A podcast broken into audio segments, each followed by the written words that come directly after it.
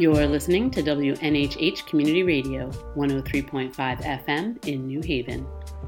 Welcome to the Table Underground. I'm your host, Tagan Engel. We're digging deep into stories of food, race, radical love, and creative social justice. Our guests today are Andrea Corazzini and Chiara Matos of Whole G Bakery. They have a fabulous wholesale bread and pastry bakery in New Haven, Connecticut. They both moved to New Haven from Venezuela and, in a relatively short amount of time, have built up a successful bakery and two cafes featuring whole grain breads inspired by German baking traditions. It is clear from the food that they make and the beauty of their cafes, adorned with hand thrown pottery made by Chiara, that these two are both great artists. I invited them here today to share a little more of their story and, of course, some of their delicious bread spread across the table for us. Chiara and Andrea, thank you so much for joining me. Thank you, Tagan, for having us. What a wonderful presentation. yes, you. you brought an abundance of gorgeous things here for us. So I'm just wondering, before we dig into everything on the table here, can you tell me a little bit about how the two of you got into baking German breads? Well, it was as many things happens in in life. Is is it was all coincidence. Um, there was I I've always worked in textile, um, and I've really never wanted to switch from uh, from a work like textile to something like food. But when I first met a German couple that started a bakery very close to our house in Caracas, Venezuela, uh, I was mind blown. I thought that was absolutely wonderful, everything about it. Uh, and the more I dug into it, the more I I really felt in, in love with it. Until at a certain point, I wanted to make the switch, and mm. that's pretty much what happened. And the switch from textile into yes, baking. Yes. Yeah. Uh, it was it was first more as a um, um, business plan switch, uh, getting rid of the textile business to get into a bakery business, and again more as a business than as a baker. Yeah. But the more I got into the business itself, the more I became a baker, and the more I became a baker, the the more I felt in love with it. Yeah, yeah. It's that. easy to fall in love with. Yeah. I understand. That's what got me into cooking too. So, mm-hmm. and Chiara, you fell in love with it as well, or? And uh, you know, whole gra- um, German breads are hard on grain. You know, you can run. I mean, you there's a huge variety be- between white breads and hardy breads, but the fact that it was so so deliciously healthy. Mm. Um, Rich and dense. Yeah. Absolutely. Yeah, I've, I I have I've always loved cooking, and uh, so falling in, in love with baking bread wasn't hard for me. You know? Right. Yeah, but but I'm more of the uh, I'm more of a pastry baker than a bread baker. Yeah. That's a part of it I love. Yeah. yeah. so the difference with the German bread is that it's made with all of these whole grains, and you brought this incredible uh, display of things here. Maybe you can tell me a little bit. You brought some raw ingredients, some flour, and yes. a number of different starters. Where where would you where do you want to start here? Well, first, um, just punctualize that Germans have more than 300 types of breads, mm. and they go from very dense rye to very soft uh, wheat also. Okay. So um, that concept that we have that German bread must necessarily be heavy or very rice and sour is not necessarily okay. true. Um, so following that at the bakery at Whole G, we use more than 15 types of flours. Wow. Going from uh, bread flour. Yeah. Uh, all the way to whole kamut. Okay. Mm, Which Pass, is an ancient an ancient grain. Is right, exactly. Yeah. It's a Khorasan wheat. Uh, passing through obviously all type of rice, medium, very coarse, very refined to um, whole wheat, medium wheat, high extraction, yeah. Practically everything. Yeah. Which is so different than regular kind of American bread bakeries. They're often using a really highly processed wheat and they sometimes have dough conditioners and diglycerides and all these other things well, in it. I, so I don't want to villainize, uh, you know, because I, I, used to before coming to America. I used I used to vanalize about the fact that Americans don't like good bread, and but then living here, I understood that there are many living constraints Yes, that uh, absolutely have uh, made bakers what they are today. Uh, the distribution, the cost, the fact that uh, bakeries in America are not anymore destination points. Mm. And in order to bake many different things, you need a lot of traffic, and that's not happened. yeah. So in order to survive, um, obviously people have have looked for this softer right. way to do it or the easiest path that's right. That's to achieve it. Yeah. And we're playing the hard way. yeah. Yeah. Well, I know this is an art for you and is a deep love in your heart, and that's what's driving you to do it. So, um, I would, even though I know a fair amount about bread, I'm not sure what most of these things you brought with you are. So maybe you can get us started with some of these. Do you want to start with actually the flowers, and then we'll go into the okay, starters? this is just a, a, a little bit of samples of all the flowers that we use. But that one do you have in your hand is high extraction flour. High extraction means that um, being whole wheat 100% extraction, that means that the complete kernel goes into the flour. okay. and bread flour close to 60%. Uh, high extraction is maybe 90, 95%. That means Okay. that's almost the whole thing is there. Right. And that gives you certain advantages uh, in terms of trying to achieve a very healthy bread with some volume and texture. Okay. Uh, we use that from, from King Arthur and it's 100% organic. Uh, that's a whole rye, uh, Okay. rye meal, uh, very, very mm, typical of German breads.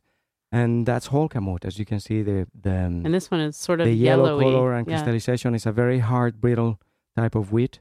It has a feeling a little more like Almost a like cornmeal. semolina. Yeah, yeah, exactly. semolina. It's- Exactly. It's, so it's, it's sort more of hard granular. to work with when you Yeah. use it like that. Like So like does this whole. have a lot of gluten in it, or not it's, as it's much? a different gluten. It's a, it's a weaker gluten Okay. than than the and the bread gluten flour. kind of gives the structure to the bread. So, The Yeah. gluten is right. It's going to allow you to make it like a balloon. So you Yeah.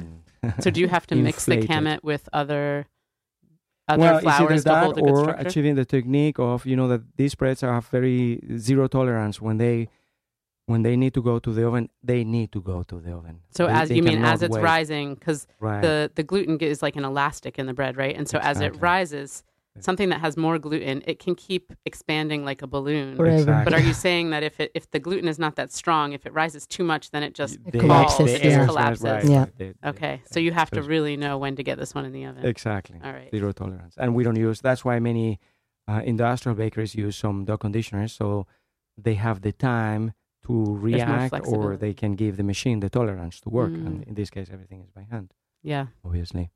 And that's, uh, that's a little bit of uh, the tendency now. It's called white whole wheat, which is a 100% whole wheat, but uh, it's, um, it's roll grounded. I don't love it, but again, you're getting 100% whole wheat in a softer texture. hmm So we are without uh, compromising quality and and the healthy aspect that we want to include on every bread. We, we thanks to these flowers, we we can have a Right. halfway. In So do they terms of take volume some and of the germ out, or Complete? some? Of, It's, no, no, no. It's a complete. It's a it's a entire 100% thing is there, but it's, It's just uh, very thinly grinded. ground. it's fine, yeah. more finely ground. Right. Okay. But as, as Chiara points out, you know, when people want whole wheat, they want to see Yeah. everything on it, and they want to feel Right. that it's not only the nutritious part of it, but it's also cleaning your stomach. Right. Well, it changes the texture because the germ, which is part of the seed Yeah, of the wheat, when it right. when you're kneading it, it actually cuts the gluten, right? And so you get like a different gluten structure with the whole wheat because it doesn't. It ca- but it's heavier also, so Right. it's, it's heavier to lift at the bread. Right. So it's obviously. Yeah. Yeah. And this one, what's this one? This flour here, And this is medium rye. medium rye. Okay. It's um, it's a it's a halfway between um, super coarse rye meal and refined rye. Okay. And are you? Is any? Are you, are these things milled specifically for you, or you're buying them already done this way? No, what we need to buy specifically uh, to meal specifically for us, we mill it ourselves. We have one of those Austrian beautiful. Ah. wood wooden meals. meals. All right. I'm gonna have to come visit next week, and nice we'll get some pictures yes. up on the Yeah. website. For the That's Volcom exciting. bread, we mill everything on it. ourselves. Wow. Wow. Oh, good. So you have the flowers, and then you have some kind of more wet this things is the here. other What are part of the these? trick, exactly. These are the the sours, and we keep four different sours all the time. So what do you mean when you say sours? Um, the sour is the spontaneous acidifica- acidificated uh, dough that you use as a starter instead Okay. of industrial yeast. And most of our artisan breads have that instead of uh, industrial yeast. So when people hear sourdough, that's sort of what you're talking about. Like it's a, a, yeah, a naturally misconception. fermented. Yeah, a you know, and, and it doesn't flour. have to taste sour, Right. really. You can have a sourdough become very sour or what they call a, a- a young sour, which is Sure. not not too sour. But in any case, the good thing about it is not only that you're not using industrial yeast, but also they are more digestible. It's a, almost halfway through uh, Mm, um, sprouted wheat and and a regular bread. right. It's Chiara, like all, you- the, all the good cultives in yogurt and stuff like The that. cultures, you know? yeah, And yeah. then you have to, you really have to smell this. It's Okay. like- Uh, we keep What does we it keep smell uh, like? five percent it's like a grassy meadows seven or percent something. Oh, wow. and Yeah, 10% I love the smell of acidification. that. Oh The my rye. god, yeah, you Yeah. can. s- Oh, it smells amazing. It has a nice sour, earthy. Yes, and you can see this is super grainy too. Yeah. Which one It's- is this? It's organic. This is the sourdough that goes into the Vollkornbrot. It's- Vollkornbrot is the it's one that you 12% have there. Yeah. So it's a very dense. It's a loaf bread that's baked in a pan, and it's very dense, covered with yeah. sunflower seeds, oats, flaxseed, and other things. And it's a nice dense loaf bread. Yes. All right, and so that's a very grainy starter. It doesn't have Yeah, I none of the idea people have of. Yeah. No, Our it's not a German, levain. It's not the French levain that is super elastic like the one you're seeing. our Yeah. German That is- breads teacher mentor would Yeah. go crazy when he stuck his uh, Right. nose on the rice sour. He loved it. We, we were very yeah. lucky to learn from a from a German baker, hmm a, a young guy who who was very was really inspiring. passionate about it. Mm, I and he was in think I love Venezuela, breads, this guy was No, absolutely In Germany. in Germany. Close to Düsseldorf, close to Frankfurt. So you traveled there after getting hooked in in Venezuela. Yes, then I, you went I did Germany. travel for several times, Ah. and I worked in his bakery for for several periods. So there are some good things that have come out of Germany too. So. yes, yes. Yeah, Um. Okay, so this is I'm smelling the levain, which is more what people would think of as a regular kind of very more soupy. Right. Pe- If Right. people have seen pizza dough in the grocery store, Yeah. it sort of Mhm. looks like that, but a little more soupy It's more Yeah. hydrated because yes. yeah. Yeah. it's a little more water. Yes. Mhm. It doesn't have a very strong smell. It looks very no silky that- and because it's young. It but you looks like can- you- kefir almost. Get Right. that gooey. yeah Yeah. Th- This can go for another six hours, and it will it will become very like more this sour. San Francisco style Okay. sourdough. I love Uh, the I- taste of that. Yeah, I, we go halfway through that. Okay, We don't want it too too acidic. yeah, great. And And that's a little bit of uh, your own personal recipe. You Right. know, how acidic you want it and Right. how grainy you want it and all that stuff. Mm, and so you have some other mixes here. this that, is the mix that we do for our multigrain. And again, That's it, uh, one of the big problems that the bakery industry is having is that mm, mm, more and more bakeries are relying on premixes. Mhm. So they don't do the hard work of uh, uh, toasting and putting their seeds, uh, scaling individually by their recipes, but just like um, buy a bag all mixed right, together just and just dump it in the mixer. it, right? Yeah. Even the sourdough is dehydrated, and that's why if you find one of those bakeries and you taste seven type of breads, they all taste the same. Right.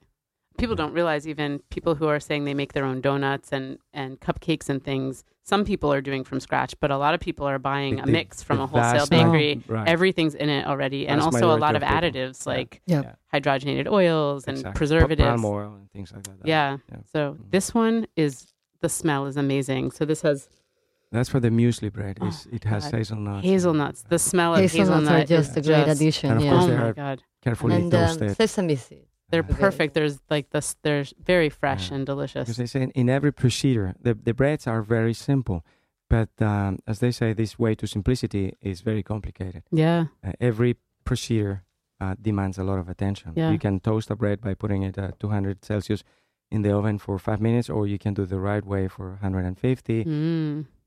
20 minutes, and that's Right. where the oils come out and the real taste. So yeah, and you don't get a burnt or rancid Yeah, taste. Yeah, That's, that's a lot of difference. it's a time and energy commitment, but Yeah. it's beautiful. So maybe we should taste a few things. A- absolutely. What would? Uh, one of my favorites lately is um, what I call, what we call the Josephine bread. Mm-hmm. uh, which is a French French style, uh, Northern French. It's probably the most similar to what an ancient bread uh, was, maybe what was baked a hundred or two hundred years ago. It's uh, again hundred percent natural levain, and it's hundred percent the organic uh, high extraction flour, and that's how um, millers a long time ago used to do it. They in order to make it a little softer, they would be able to take just a little bit out of the uh, outside of the of the kernel, but Mhm. not the complete.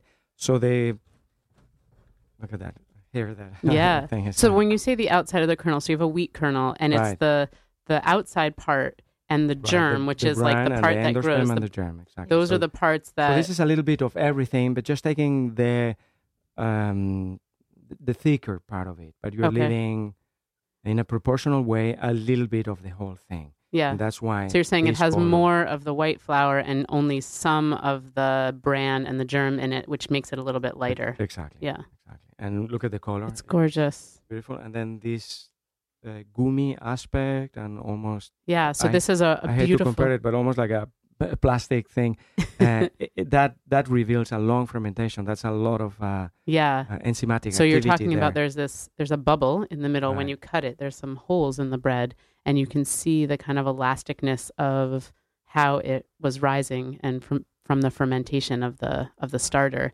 So this is a beautiful round loaf. You've cut these gorgeous designs in the top, so it looks like you rolled it in flour and then made some cuts in it, so it looks kind of like wheat or grain pattern on the top. Very typical and, French and style. the way the way to taste the bread without tasting it, uh, you squeeze it right, and at the same time you squeeze, you Squeeze and you smell. get all the smells and aromas. Oh my goodness! There is more than 250 aromas in a in a bread. It's very complex. Oh, Wow. So it has almost a molassesy um, smell to right, it. without having any type of that. It's just the long fermentation Yeah. and the type of wheat that we yeah.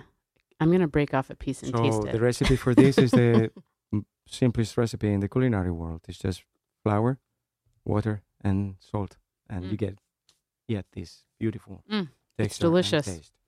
So this is what we are really everybody in the bakery in love and even with. though it has like a nice crust on it, it's not too thick. It's not too hard. It's not. It's not It's- hard to chew. Right. and the texture of the bread is is moist but light and has a delicious chew yeah. to it. But glad that you noticed. And again, the, Mm. talking about how uh, difficult is going through details, even if it is very simple, you have to start this bread at 270 degrees Celsius, which is almost 500 degrees Fahrenheit, uh, 520, and then immediately lower it down, Mm. and then you achieve a very thin crust. Okay. And So the high heat gets a thin crust, then you bring it down bring to it bring down cook so the you middle. don't burn it. Yeah. Yeah. without super dark sections. That Wow, bring a bad That, taste. that also uh, brings caramelization, which is you know that's that sweet, Sweet, smell. Yeah. yeah. And so, Um, are a I lot have- of It- right, the, the walnut cranberry bread that we make is a is an American classic with a very European take on it. Mhm. because again, it's, it's no commercial yeast, very slow fermentation, and a mix of all uh, type of flours, high extraction and kamut, and a little bit of rye, and makes this Mm. The Maillard reaction makes this beautiful. this color. is my favorite breakfast. yes, I love it too. It's Very those nice. sweetness from the cranberry. and it's crusty smell and this one. tasty. Yeah. So this is the you can smell the the walnuts same and the cranberries. It's beautiful, just a beautiful round bread, nice crust but not too hard, and a moist crumb inside. Wow. So you guys didn't just come and open like a little cafe. We're going to bake a few loaves of bread in the back. You came, you moved to the United States from Venezuela, and are you originally from Italy as well? I am yeah? originally from Italy. Yes. baking German bread, and you decided to open a wholesale bakery. So, how did this happen, and how did you get started?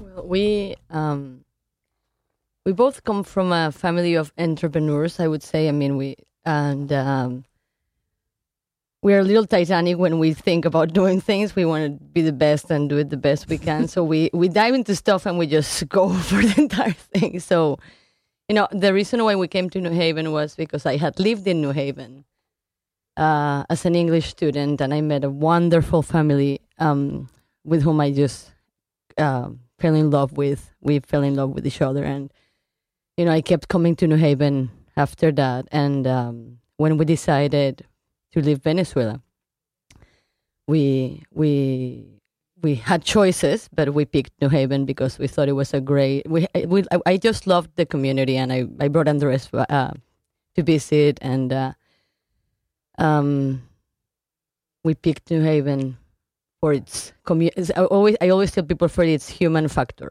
Yeah. It's human factor and community. That's Uh, every day proves that we made Yeah. the right decision. to have Venice. Yeah, incredible city, beautiful. and and its people is also amazing. wonderful. So, Yeah. how did it's not an easy thing to start a wholesale bakery. So, how and I, I think you had some some help with that Well, from was a another ve- bread bakery. It, was a very bold. yes. um, we wish it. We, we we were wishing it for for a long time, and very hardly. And then, as as they said, you have to be careful with what you wish. what you wish for. once we were in the boat uh, sailing with it, it's like, oh god, yeah. there's a storms and there is uh, troubled waters and there's and we had to navigate. Yeah. Uh, I, I must say that one of the big fortunes that we have had uh, is the, the the team we have working with us. hmm Uh, everybody has proved wonderful, not only on their professional side but on on their human side. Yeah. So we have great collaborators from, from uh, the shops uh, to the bakery. I have this wonderful French pastry chef working with us, Kevin, uh, which is an amazing guy. Um, and that crossing a little bit from entrepreneurial to the social aspect, the more we think that the bakery can navigate troubled waters and uh, settle into a successful business, which is not yet, but eventually we'll get there, the more we feel the compromise to obviously share this hard work with everybody. Um, but that's too soon to, to tell because Yeah. you have to create wealth before you can uh, speak about uh, Mm, giving away or, or sharing. sure. Uh, but but we have that in mind very much, especially being inspired with the people that or by the people that we work with. Yeah.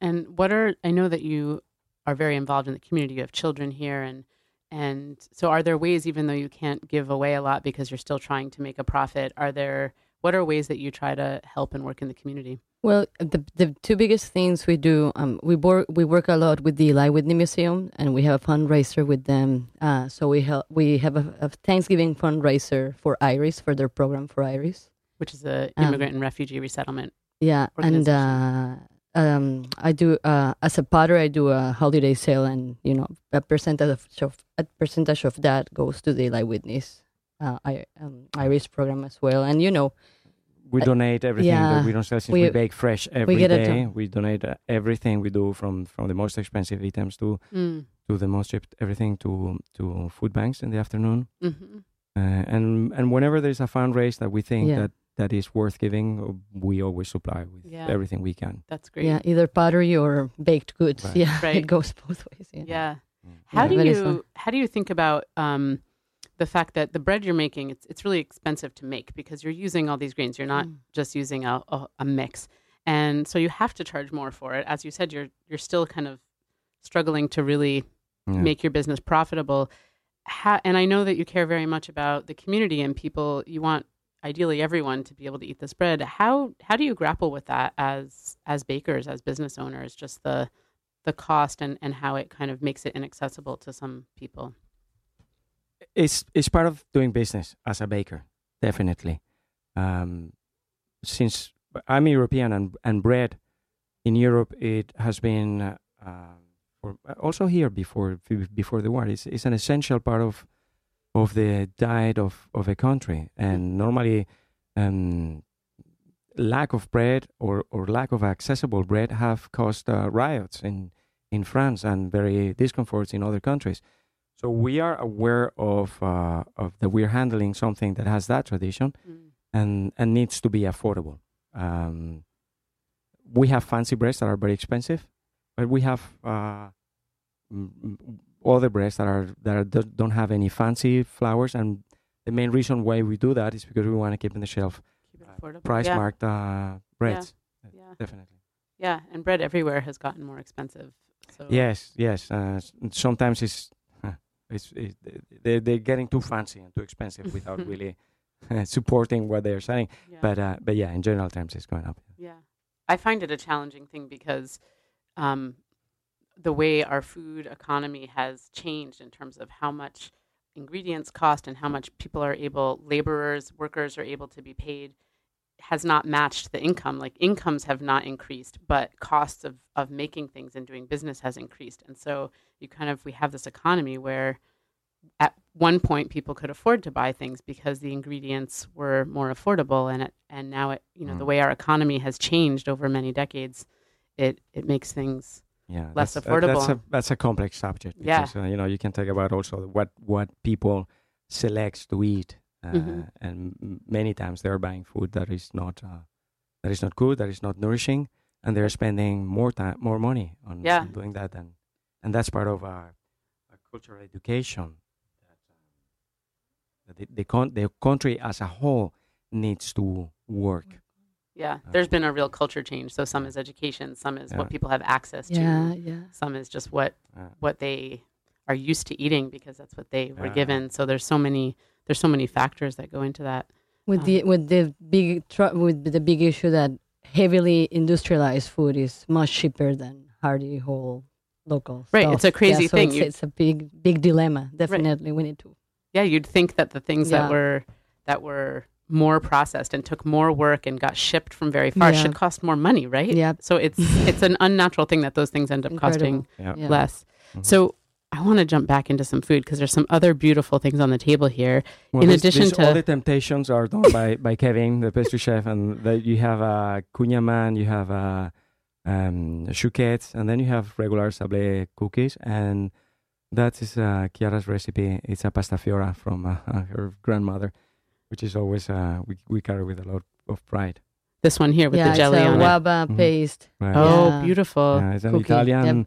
It's an Italian classic with uh, South With a American Venezuelan yes, twist. Yeah. So these are all pastries that you carry in the cafes. You have two cafes, Yes. one on Orange Street in New Haven and one on Main Street in Branford, right? Yes. Yes, and they're such beautiful places. Chiara, Thank Chiara's you. pottery, you have the lampshades, and tell me a little bit about the pottery that you've done for the cafes. Well, the other passion we kind of share is uh, a passion for b- beautiful places where you can where you want to just be and Mhm. stay. And Andres, uh, actually, the, the the actual sense of the spaces and color and furniture has always been Andrea's take. He's it's a natural in that. And then you know, with the fact that I do pottery, we just make a wonderful mix of you know creating these spaces we're very proud of. Yeah, Yeah. and um. Yeah, they're very beautiful spaces. They're sort Yeah. of a Thank you. mix of like a modern environment, but also very warm and inviting. And I love it's like has a clean feeling to it, but you don't. it's not cold, right? It's yeah, not. You don't. Yeah, you feel like oh i could i could really sit here and and the two places have very different feelings the new haven one and the Branford one so um yeah so you have what else do you have at the cafe you have all of your bread for sale at the cafe you also sell at the farmers markets the city seed farmers markets Right. so- and what else do you have at the cafes The, the cafes started as uh, an idea. Mm, we thought that we were going to communicate faster and more directly with customers if we w- would try to sell the bread ourselves. Um, so they started as uh, as that idea, and then Chiara introduced a bread-based menu. hmm yes. Um, sorry, you cut me. in. Um, so we thought that the best way to get people to buy the bread was to have Get a bake. eat it. Yeah, but so. And uh, we thought what the best way to do it is to show them what we do with the bread on a regular basis, what we use the full corn for, what you would use the the rye breads for, and yeah so we developed this menu that was considering health and the breads, you know. And, Would- and keeping in mind the same line of the bread, which is simplicity, good stuff, Yeah. Uh, simple things, which is Yeah. also yeah part of my tradition. Yeah. Yeah, it's a delicious menu. So you have sandwiches, you have salads, but not just like a mesclun mix from you know a wholesale bakery. You have like a shaved uh, Yeah, the kale super salad salad, and so- with yeah. the super salad, Yeah. and I've seen you have um, bread toast with avocado and egg on top. yeah, and that's a great one. so yeah. there's some really delicious, kind of a little bit, a little bit step up from what people find at kind of your average American Thank you for not. Uh, Yeah. cafe and bakery. And you also have these. So you mentioned a few of these delicious desserts that you have, um, and there's a lot more in the Yeah, in the the- bakery. Oh the pastry of side, yeah, all the croissants, yeah. from uh, croissants, pain au chocolat, and uh, Little Danish, tarts, and, yeah, cookies. just name it. Right. You have a gluten-free chocolate cookie that's amazing. yeah, everybody, nice cor- yeah, glossy, crackled top. Yeah, very yeah. delicious and great coffee. It's my favorite. yes. Yeah. Well, I want to thank you for coming in today. Thank you for having these two beautiful bakeries that, you know, bring a lot of life to two cities here and a lot of delicious food. And I wish you so much luck with your amazing bread. Thank you, Tagan. Thank you for Thank having you. us, and and we are incredibly happy to be in New Haven and have uh, supportive people like you. Yeah. we're here to stay. Yeah, yeah. Well, it looks like I have a lot more to learn. Um, so I'm going to be coming down to your bakery, I hope, next week, and I'll take some pictures and, and write some things up that people can see on the website. Great. So- Looking forward. Yeah.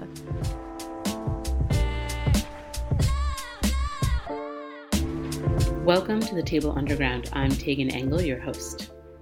The second segment of today's show is with a guest, Christina Erskine. She's a youth organizer with Community Food Advocates in New York City.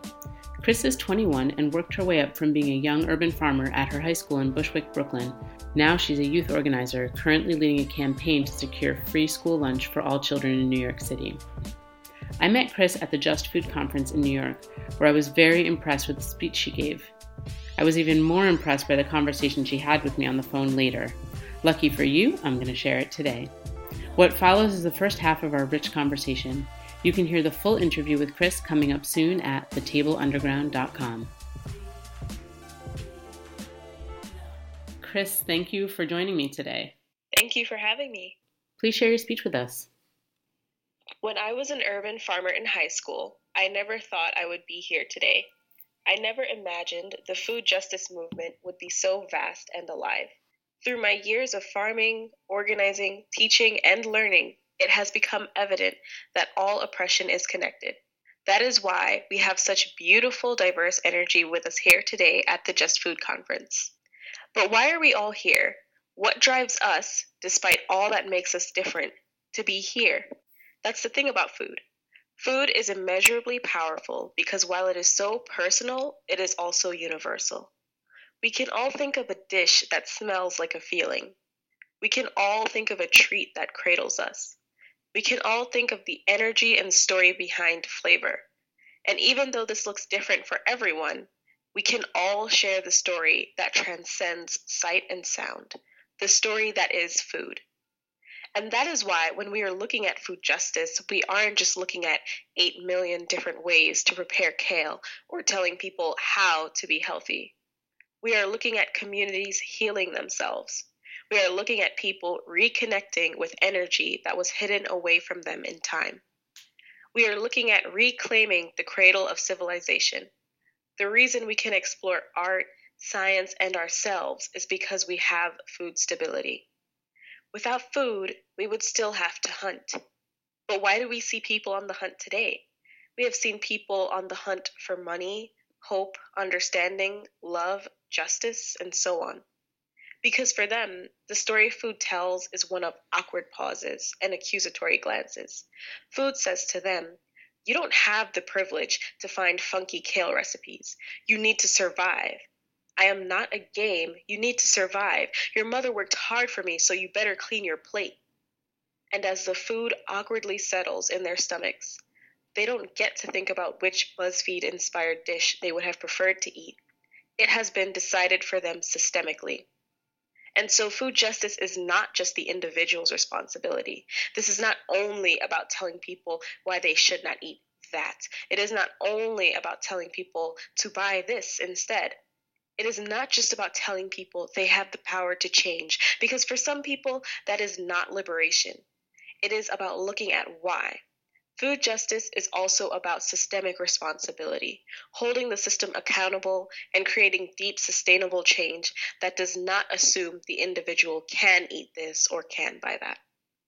So, I think that the words that you shared, first of all, are very beautifully written, and that the substance of what you said is really powerful. And there's a number of different really important points that you draw on in your speech, um, talking about the systemic nature of things, about choice and individuality and privilege, and the different dynamics that go on in food justice work and in the food movement.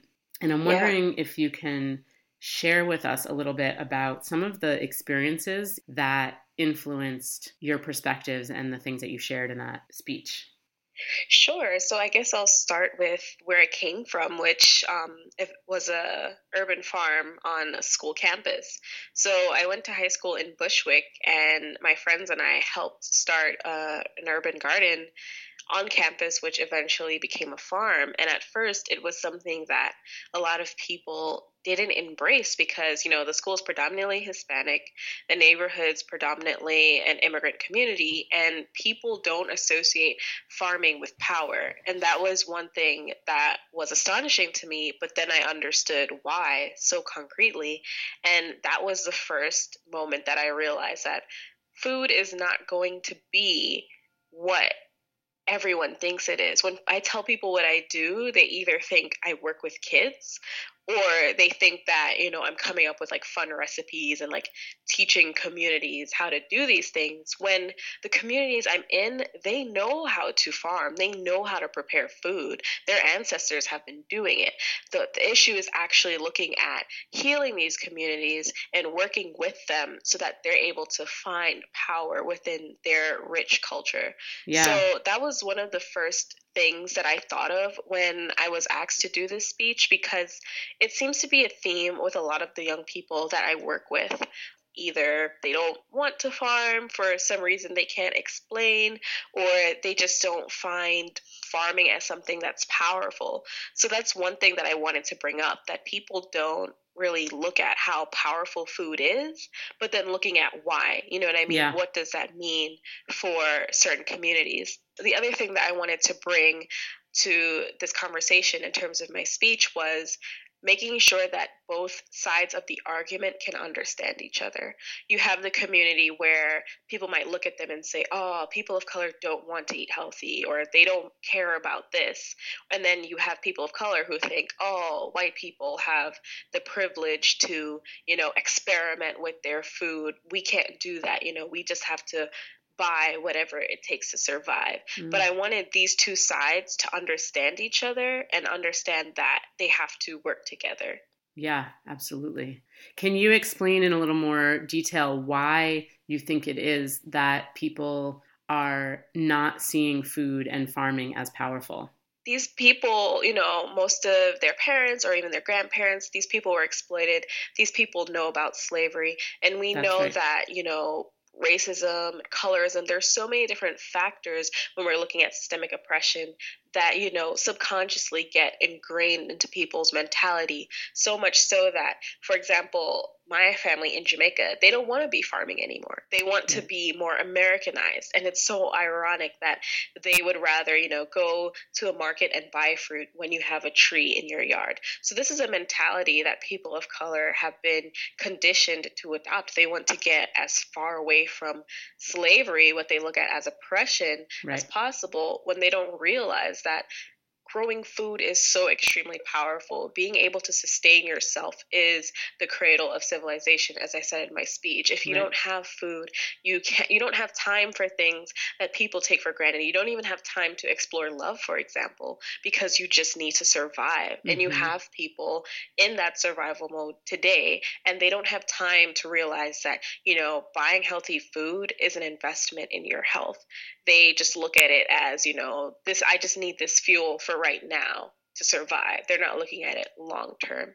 Absolutely. You said that so well. And I think that that's some of the healing that has to happen in order for people to really kind of em- embrace their full life and power and place in society. And yeah, right. definitely. But I think once this hurdle is, you know, one that's in the past, this will be something that people can look at as extremely empowering and something that's just so beautiful. Because if you think about it, all of the recipes that come out of slavery, for example, I'll speak to um, my background with Jamaican beef patties, for example. Most people, they try them, they think they're so flavorful, but why is there so much seasoning? Because we had to preserve the mm-hmm. meat, you had to mm-hmm. preserve food. So you get some beautiful flavor out of this right. terrible traumatic experience. And I think that yes, we do need to get through the trauma, but we also need to look at how beautiful and strong we are for coming up with these creative recipes, these cr- creative ways to grow food, and these things that people are leaning towards now that they're seeing the harmful effects that all these chemicals and everything has had. People are going back to this way that That's ultimately. Is the right thing to do. We do need to love our planet and love our food from the moment we start planting it to the moment we kill it or harvest it, all the way up to consuming it. When you work with youth now and you kind of come at them with some of this beautiful and very deep stuff that you're saying, how do you find them responding to that?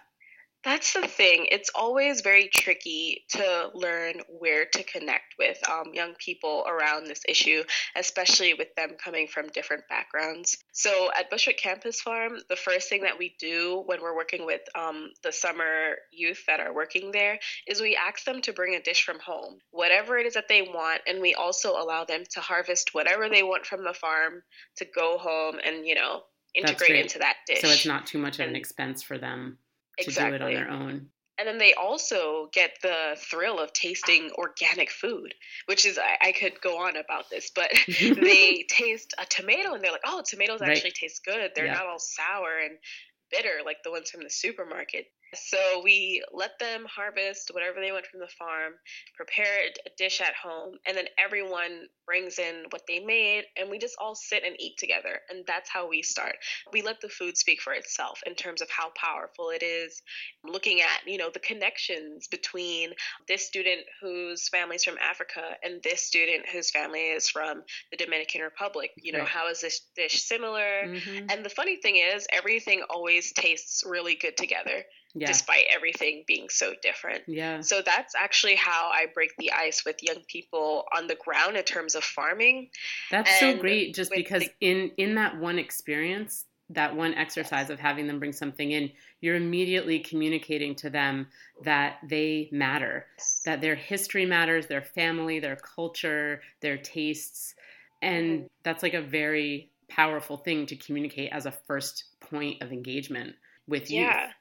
It definitely is. And I also feel like it captures something that we, well, or at least I can't quite articulate. You know what I mean? Like, yeah. I cannot quite articulate what just sitting down, eating together, tell us about this dish. What is it called? How is it made? Drawing similarities. And then the conversation just, you know, goes up from there. I can't quite articulate just the magic that's created there you know, a lot of what you talked about in your speech is the importance of systemic change. And mm-hmm. some people can be critical about this kind of individual change about like people eating together and cooking together and say, oh, that's so touchy feely kind of stuff. And I'm wondering if you could speak to that since you both are working on this very individual, transformative level as well as thinking about and working on systemic change. Can you speak to why that kind of individual healing work is important and and or connected to the systemic change that we need to have happen Sure. So yeah, we have that activity on um, Bushwick campus with the farm, right? But with the young people that I'm working with now, so I'm working with Community Food Advocates, which is a nonprofit organization that is currently spearheading the Lunch for Learning campaign. Mm-hmm. So it's a campaign to make sure all New York City public school students have free school lunch. So obviously, we're looking at you know policy advocacy around food justice. So when we're working with these young people and getting them to understand systemic change, we start off with the Raining Rocks activity. It's basically an activity where you have this story about a village that, you know, is just living peacefully, and all of a sudden, a man on top of this mountain starts throwing rocks down at them. Mm. And this man is trying to, you know, build up a hotel or something like that. So it's looking at the villagers who want to, you know, stay there and, you know, help people who are injured and so on. But then there's another group of villagers who want to go up and talk to him. So in that story, they get to look at the difference between, you know, band aid solutions and why that's important. Mm. You know, like, for example, emergency food food providers or other things that are, you know, short term, like in the moment, you need this. But then looking at why it's exactly that an emergency and why you do need to get to the root of the issue and make sure that the system is accountable for doing whatever it has done. Right. So those two activities, although they're very different, are extremely important in getting young people to understand not only their role in, you know, looking at systems and looking at themselves. But I think it also helps them to understand that the individual is just as important as the system. The thing about the system is that it's not some natural law that we cannot change. No, it's made up of individuals. And a lot of times, the young people who are understanding themselves in terms of how the system affects them they go on to have that perspective inform how they interact with the system. So it's almost this like cyclical relationship where they understand that looking at the self is just as important as looking at the system and holding the system accountable. Absolutely. And I think that a lot of um, like the different ways that we learn, for example, or different ways that we express ourselves, they're not explored fully because there are so many like rigid things in place. So to people who think that, you know, looking at individual healing work um, as something that's you know too intimate or just not something you should focus on i mean I think that Lauryn Hill said it best. How are you going to win if you're not right within? You know mm-hmm. what I mean? Mm-hmm. Like, you do have to work on yourself. Mm-hmm. You do have to make sure communities um, are healing themselves in order to continue to do this work. Yes, absolutely. Well, thank you so much. I really appreciate everything that you shared with me today. Thank you so much. You're welcome. You can hear the rest of my conversation with Kris Erskine coming soon at thetableunderground.com. This is Tagan Engel, I'm your host, and you're listening to 103.5 FM in New Haven, WNHH Community Radio. Check us out online, streaming on iTunes and other sites. You can follow us on Facebook, Instagram, and sign up for our newsletter. Thanks for listening.